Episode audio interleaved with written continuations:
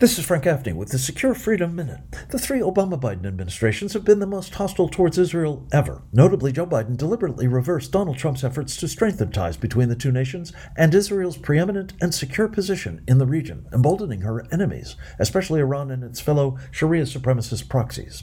Having thus incentivized their invasion of Israel, Team Biden was obliged to profess its support for our allies' right to defend herself and to destroy Hamas.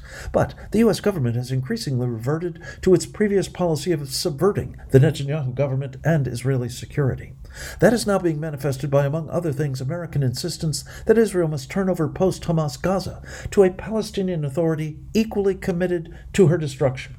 Such insanity would translate into a strategic defeat for Israel, intensify threats to her existence, and imperil every other U.S. alliance relationship.